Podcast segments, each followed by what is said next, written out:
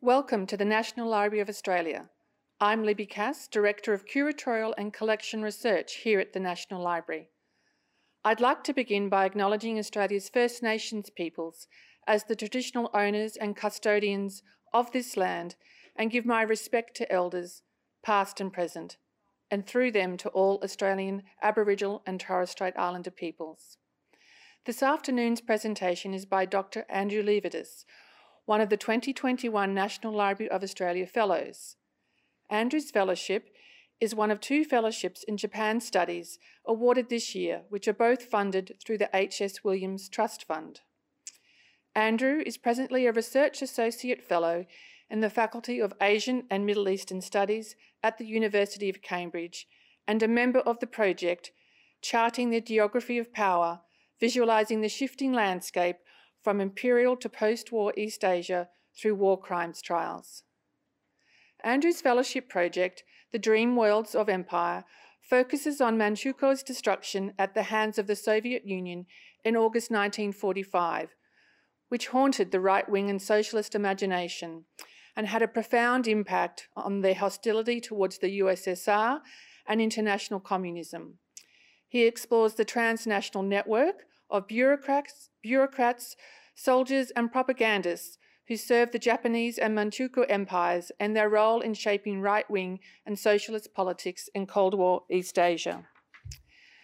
Andrew has drawn on the library's unique collection that documents Japanese political history in the 20th century, including a collection of documents, notebooks, and pamphlets of the Japan Japanese Socialist Party.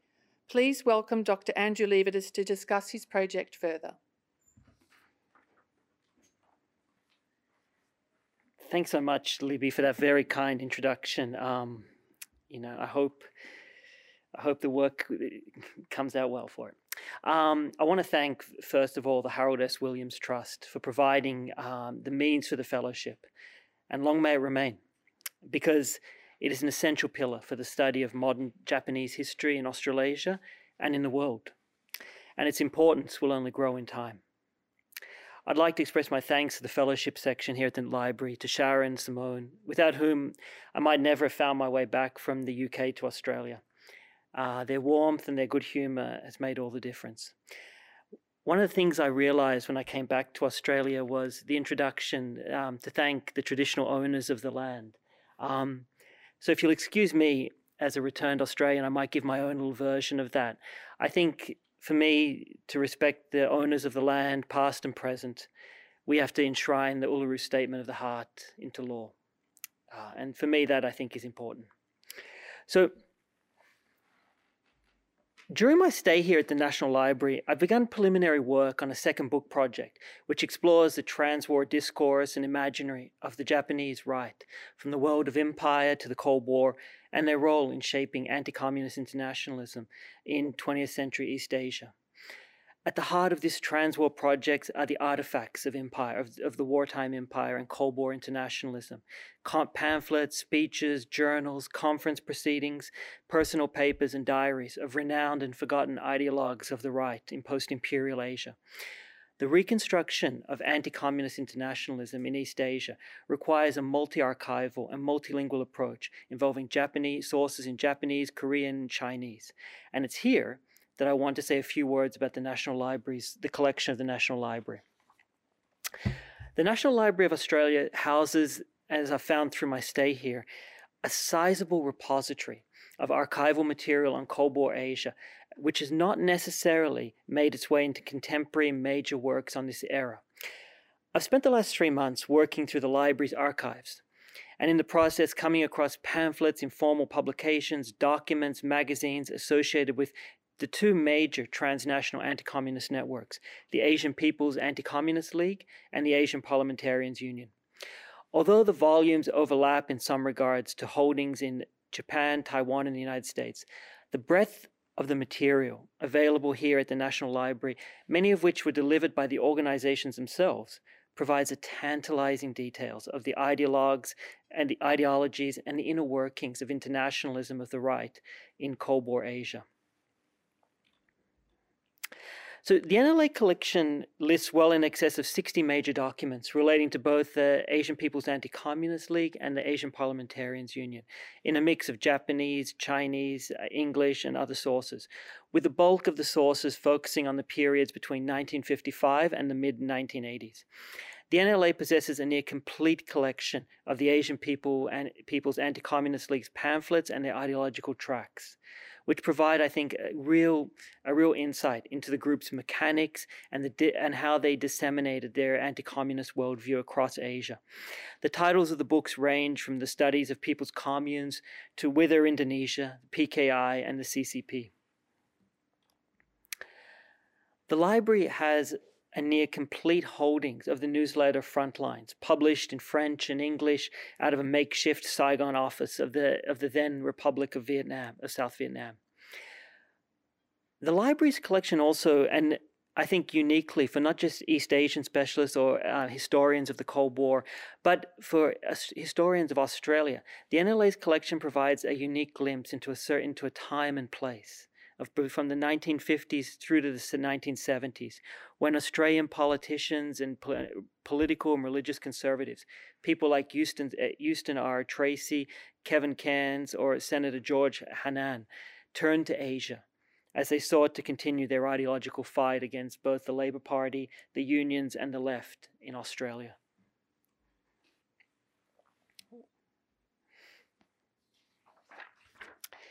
Now, let me shift gears a little bit. Um, the project, as I've mentioned, I've been working on here, broadly conceived, is a continuation of my work uh, at the intersection of empire, global intellectual history, and modern Japanese and East Asian history.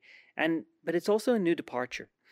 The project repositions the formation of Japanese and East Asian anti communist internationalism as an integral episode in the global Cold War, challenging dominant historical narratives which focus mostly on the United States and Western Europe.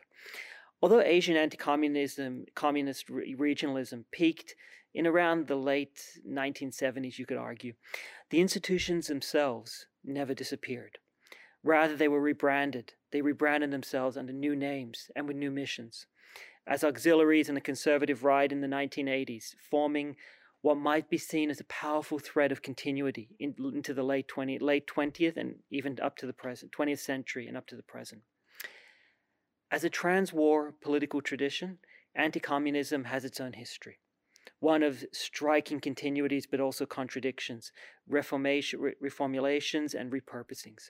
It was never an unchanging principle of uh, principle. Rather, it was a malleable web of ideas and politics which changed in response to the concrete political circumstances and across different eras. In Japan in the 1920s, anti communism was tied to military fears of the stability of the empire, rather than ideological hostility to the Soviet Union. By the mid 1930s, anti communism was part of the was part of the anti-Comintern Pact with Germany and with National Socialist Germany and Mussolini's Italy and later the New Order reformers strive to overthrow the existing domestic and international status quo. In the transition to the Cold War, anti communism provided what one historian has called an enabling idea, which underpinned a conservative effort to, to both reconcile with the United States, but also to fight a rearguard action against ref, the reforms of the, occupa- of the occupation at, at home in Japan. In the transition from the world of empire to the Cold War, anti communism was reinvented and invested with a new ideological repertoire. In publications such as The Nation and Politics, Minzoku to Seiji, intellectuals, propagandists, and writers brokers made explicit the connections between the Red Purges in Japan and the militarized projects to counter the spread of communism overseas in Korea and Taiwan and Southeast Asia. In articles and roundtables, politicians and thinkers fashioned new forms of post imperial Asian solidarity as they navigated, survived, upheld, and contested empire. The same men and women who during the 1930s and 40s had sustained Japan's wartime New Order, in the post war now became anti communist, recasting their pre war commitments into a new, into a putative third way of international politics. It was Japan's mission, they argued, to mediate and reconcile Asian anti colonialism with the anti communist West. In their retelling and misremembering, Japan emerges as the true anti colonial power, one whose fight against Western imperialism and was now a fight for national liberation against the red imperialism of Moscow and Beijing. In what follows, I argue against the severing of empire and the Cold War. Well, oh yeah. So um, in the Cold War and collapsing of the boundaries between imperial, transnational, and area studies. To do so, I'll examine the Japanese, how the Japanese right drew on, Manchukuo, on Manchukuo Empire, the fallen state of Manchukuo, and its, and its ideology, while adjusting them to the dynamics of the Cold War in East Asia. In the post in post 1945 Japan, the memory of Manchukuo, the fallen empire in northeast China, was expressed through a distinctive mode of political aspiration, personal desire, and nostalgia. Morishige Hisaya's 1959 Manchurian Ballad, released 14 years after the destruction of Manchukuo and performed in a haunting mix of Japanese, Mongolian, Mongolian and Russian, evoked the howling winds, daily struggles, and ordeals of the unforgiving, cold, and bleak Manchurian winter. In post imperial memoirs, and that is surely what they are, what the memoirs of imperial service and the agonies of decline are. Japanese officials convey the materiality and the transactions of the severed colonial ties. The industrial behemoths of Anshan, the agricultural plentitude, dreams of an economy of self sufficiency. For these men, Manchukuo was a lost object of identification, entwined in a kind of imperial imaginary of Japanese modern power and war pan- pancreatics, a riven domain of railways, inter imperial competition, and imperial anxieties. What is missing in this imperial nostalgia, of course, was any recognition of the violent colonialism initiated industrialization militarized workplaces, concentrated resettlements, and populations in turn dispossessed, experimented on. It's never mentioned. How Manchukuo captured the transwar Japanese right wing's imagination owes much to the circumstances of the 1930s and 1940s. For on a remote on a remote periphery of the Japanese Empire in September 1931, radical military officers of the Kwantung Army horrified by the disruption of global depression, intensified military threat from the Soviet Union, and committed ideologically at home to a Showa restoration, launched a series of military campaigns to overthrow the northeastern Chinese warlord Zhang Xueliang. In the hands of prominent Japanese uh, Imperial Army commanders Ishiwara Kanji, Itagaki Seishiro, and Sasaki Toichi, the Manchurian incident was transformed into a highly militarized 14 year state building enterprise, wedding together military necessity with anti capitalism, agrarianism, and empire. The ideological repercussions of this drove the politics of the metropole in the early 1930s, collapsing the political cabinets in Tokyo and reconstituting the discourse, priorities, and orientation of the Japanese of Japanese empire. Manchukuo, the destruction of this state of Manchukuo at the hands of the great powers in August 1945, following the Soviet invasion, haunted the right wing imagination, and it exerted a profound impact on their ideological hostilities towards the USSR and international communism. As accounts of the brutal violence of Manchukuo's imperial collapse filtered back, from the wholesale rebellion of the army to the capture of the Manchukuo emperor, the future premier Kishi Nobusuke, then imprisoned in Sugamo, among the traitors, warlords, leaders of the puppet regimes and exiled armies from the edges of the empire, followed the course of the Chinese Civil War intently. Shenyang's falling, Manchuria is completely in the hands of the Communist Chinese, as is most of the northern part of Shandong. Communist forces are heading towards the banks of the Yangtze, he wrote. In his prison diaries for November 1948, Kishi evoked again the violent ends of Manchukuo as he set out his proposal for the raising of a multinational volunteer division of Japanese military veterans and right wing youth to fight in the cause of anti communism in Asia. The invocation of the fallen Manchukuo Empire was no aberration, nor were they the solitary ruminations of a former high official of the deposed Emperor Puyi. During the 1950s and the 1960s, officials of the fallen Manchurian Empire, the frontline soldiers of Japan's Greater East Asia War, sought to halt what they saw as the post war decadence of Japan and the march of communism in East Asia. These former soldiers, bureaucrats, propagandists, and ideologues sought to reframe themselves as soldiers in a larger global and regional ideological war. The The Japanese of the right were no strangers to internationalism, as many historians have shown. Rather, empire served as a touchstone for their political imaginary, and it played a very large role in structuring their fierce anti communism. Through their peregrinations to the front lines of the wartime empire in, in Manchuria and China, Japanese riotist lives and their careers were enmeshed in the, in the construction of the wartime New Order, at the height of what David Motadel has called the global authoritarian moment in the 1930s, with the cannonade of the Manchurian incident and renditions of the song Asia, Asia, Our Asia, ringing in their ears. Japanese, many of whom imperial bureaucrats, many of whom went on to political leadership in the post war, styled themselves as the vanguard of a world revolutionized by strong leadership, militarism, physical discipline, and collectivism. As we shall see, Pan Asianism, which united nationalism and internationalism with notions of cultural unity, racial kinship, and, and geographic proximity, were key to their trans war worldviews. As we unpick this. As we unpick the tangled skeins of these Cold War anti communist networks, we are led in unexpected directions. Some threads connect back to the remarkable presence of many former officials of the Manchukuo Empire in post 1945 Japan Asian internationalism. Other strands strands connect to the careers of former Korean and Taiwan Chinese soldiers of the Imperial Japanese Army, and still more to the collaborationist regimes and the armies from Indonesia, the Philippines, and Vietnam, where anti colonial nationalists flocked to Manchukuo to seek their fortunes.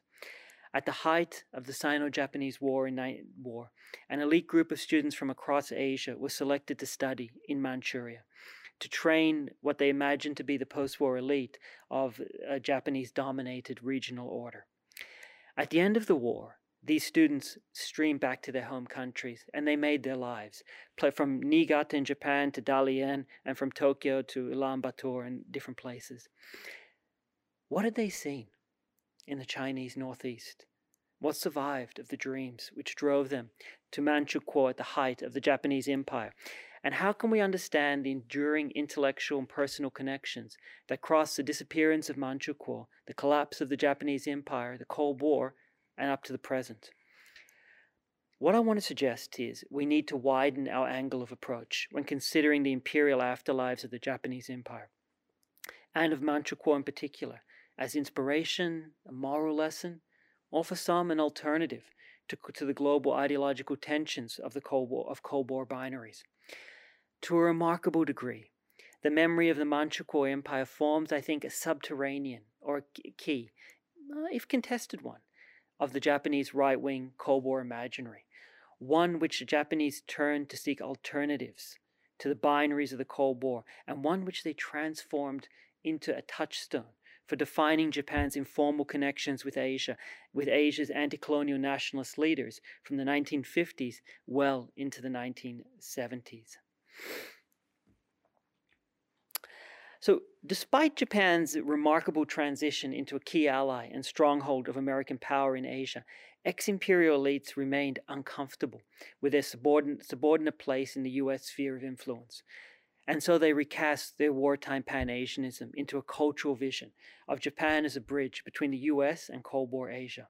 Anti communism provided the vehicle to institutionalize and sell their ideas by marketing wartime connections with it and political expertise to help America navigate a rapidly decolonizing world.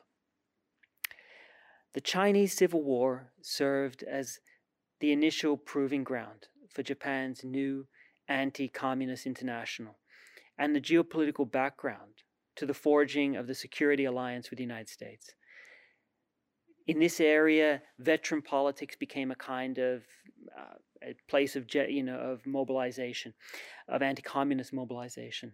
Ex-commanders of Japan's China Expeditionary Army under General Okamura Yasuji trained, helped train KMT armies, nationalist Chinese armies on Taiwan in their fight against the Chinese communists. While in the Republic of Korea, Major General Pak Chung-hee launched a military revolution with a cohort of Korean soldiers trained in the Manchurian Military Academy in May 1961. Within Japan, military veterans continued their fight against communism and other internal enemies, working for the occupation's G2 intelligence at the height of the American initiated Red Purges and leftist, left, Red Purge of leftist and progressive forces from public life. Between the 1950s and the 1970s, ex-prime ministers, ex-prime ministers, suspected war criminals, returnees from the Manchukuo Empire, and shadowy fixers, and ex-imperial military commanders played a central role in shaping right-wing politics, not only in not only in East Asia, they were in eh, East, in East Asia, recasting Imperial Japan's visions of state power, military led development, and anti Western internationalism into an alternative Cold War internationalism. The diplomatic campaign to transform Japan into a stronghold of anti communism was enmeshed in a world of political conferences, mass movements, anti communist violence, and American conservative media circuits. At the center of this uh, transnational anti communist movement was a diverse but highly organized transnational anti communist network. The Asian People's Anti Communist League, the APACL, founded jointly by the Republic of Korea and Taiwan, the Asian Parliamentarians Union, and the International Spiritualist Movement, the International Federation for Victory over Communism. What we see when we look at this tangled history is that defeat in war did not preclude international influence for the Japanese. Through their transnational networks, Japanese ex imperial leaders developed close personal and professional relationships with former enemies and leaders of ex colonies. People such as Chiang Kai shek, uh, who had fled to Taiwan in 1949 following defeat in the Chinese Civil War at the hands of Mao Zedong, where he would govern until his death in 1975. And Pak Chung hee, the head of the ruling military junta, who seized political power and established a, a political regime in Korea zealously dedicated to modernization. For nearly three decades, these anti communist networks structured Japan's, or helped structure Japan's, post war return to Asia. And they formed the core of what, we can, of what can be seen as a counter mobilization to the international solidarity and anti imperialism put forth at the Asian Afro Asian Conference in Bandung, Indonesia, in 1965 in the hands of these in the hands of these of these Japanese elites and authoritarian post-colonial uh, post-colonial leaders in Southeast Asia, internationalism and transnational networking were harnessed not for national liberation or third world state making, but for a counter-revolutionary purpose. One of the most important places I think to look for glimpses or you know gleamings of Manchukuo's afterlife in the Cold War is in response to the Japanese rightists, rightists to the meaning of the first Afro-Asian conference in Bandung. Bandung became proxy in their in their in their debates eh, for the for these fierce divisions among conservatives within Japan and elsewhere over the memory of Manchukuo.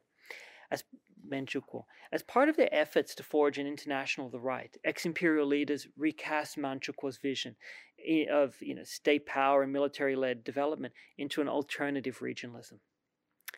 And uh, this became a vision for them, a way to seek a third way eh, through the binaries, not simply of capitalism and communism, but to, to articulate a place for Japan within that was both compatible with its position within a US-led order, but also spoke to the old to a kind of older discourse of Pan-Asianism, which positioned Japan in a kind of leadership role of the region.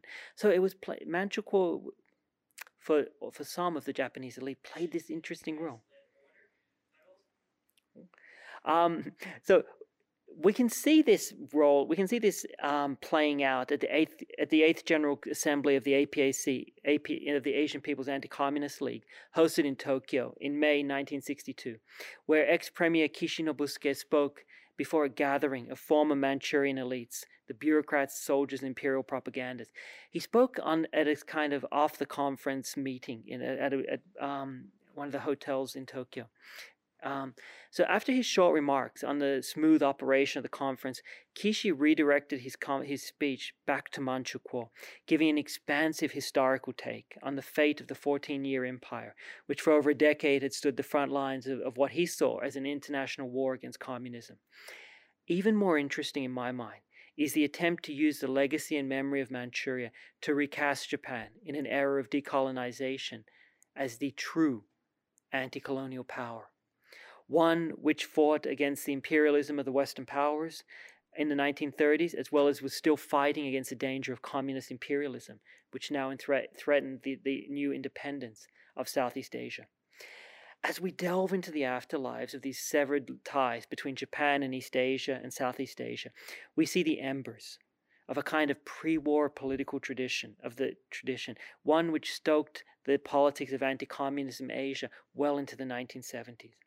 Connections between Japanese ex-imperial leaders and the rulers of Taiwan, Korea, the Philippines, Indonesia were underpinned not just by shared experiences, but by historical memories of total war, mass mobilization, industrialized warfare, which structured their worldview and, their, and also their distinctive approach to governance well into the, well into the post war decades. This goes back to something. It goes back to what the the kind of what you what can be seen as a radical process of imperial ideological assimilation and military mobilization practiced by Japan within the, imper- the wartime imperium in the 1930s, which, which I would argue was central to the worldview of a generation of Asian elites who took on leadership roles during the era of decolonization.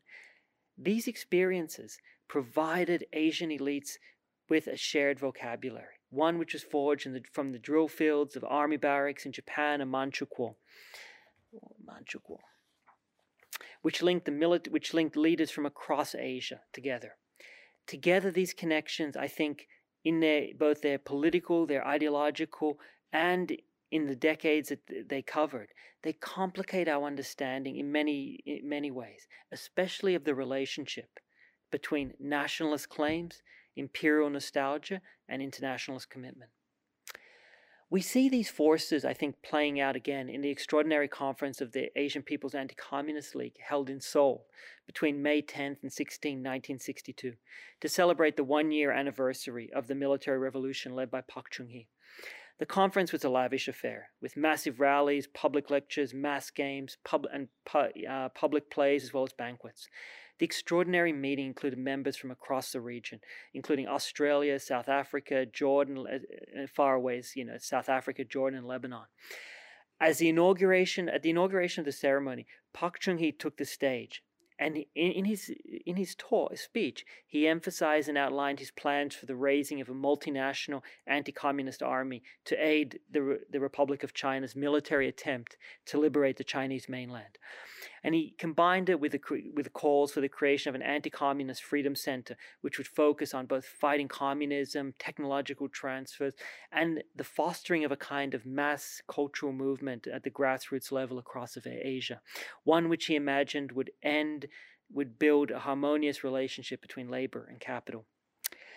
Reflecting on the first anniversary of the military revolution, Park reaffirmed his commitment to maintaining military and spiritual strength and on strengthening Korea through a series of five year plans.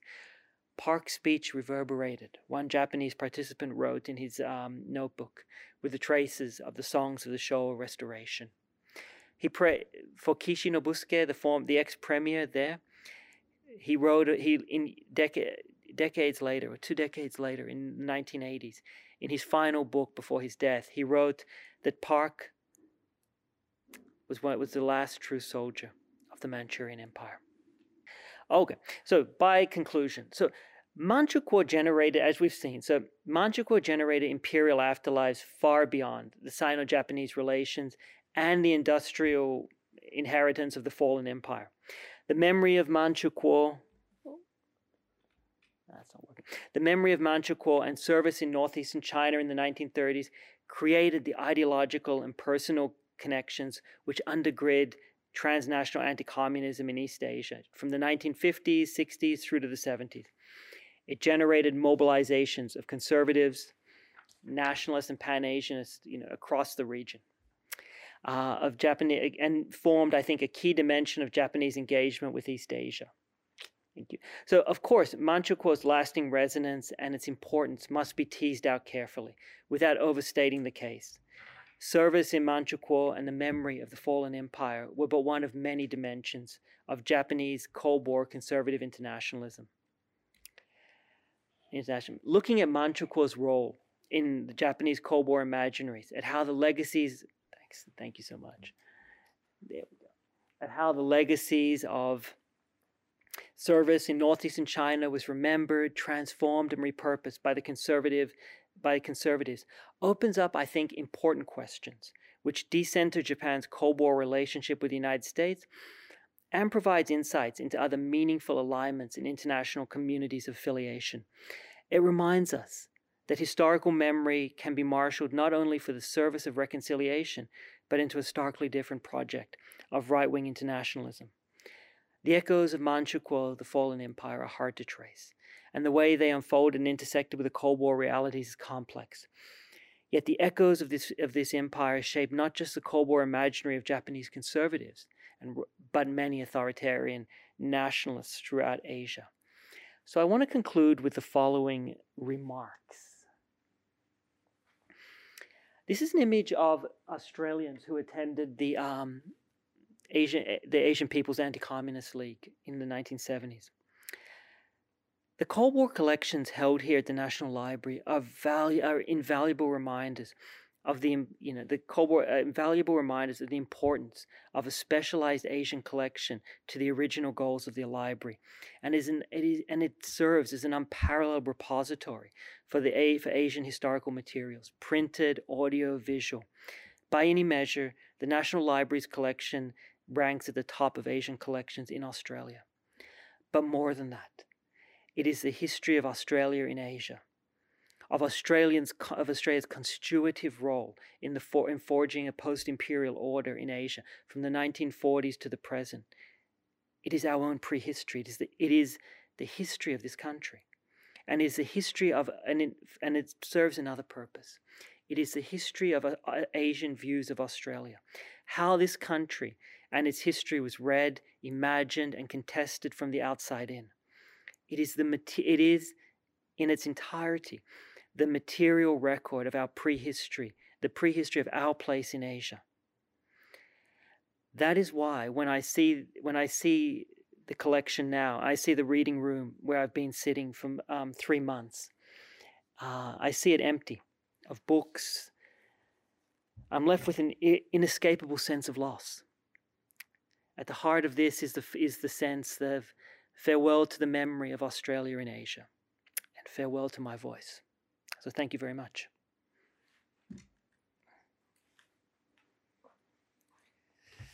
Thank you very much, Andrew, for that fascinating talk.